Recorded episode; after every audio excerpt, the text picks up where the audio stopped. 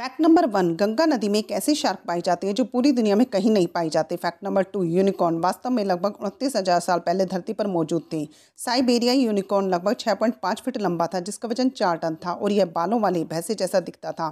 Fact number three इस जीव का नाम मेगालोनिया है। यह एक मोनिटर लिजार्ड है, जो ऑस्ट्रेलिया में 2.5 मिलियन साल पहले पाया जाता था, जो आज के कोमोडो ड्रैगन के समान थी। फैक्ट नंबर फोर क्या आपको पता है मुर्गे एक डायनासोर है? आज के समय के मुर्गे टायनोसोर्स के वंशज है, जो एक डायनासोर की प्रजाति थी। टायनानोसोर्स एक विशाल छिपकली की लुप्त डायनासोर प्रजाति है। यह प्रजाति को टायनासोर्स रेक्स या जिसे संक्षेप में टीरेक्स भी कहा जाता है। Fact number five pumice stone दुनिया का एकमात्र ऐसा पत्थर है जो पानी पर तैर सकता है। यह एक स्पंज के समान, बहुत अधिक छिद्रों वाला खुरदरा पत्थर होता है। यह ज्वालामुखी के विस्फोट के समय उत्पन्न होता है तथा इसका रंग सफ़ेद से लेकर काले तक होता है। इसमें हवा भरी रहती है, बिल्कुल स्पंज के समान, और इसी कारण इसका घनत्व पानी से कम होता है और यह पानी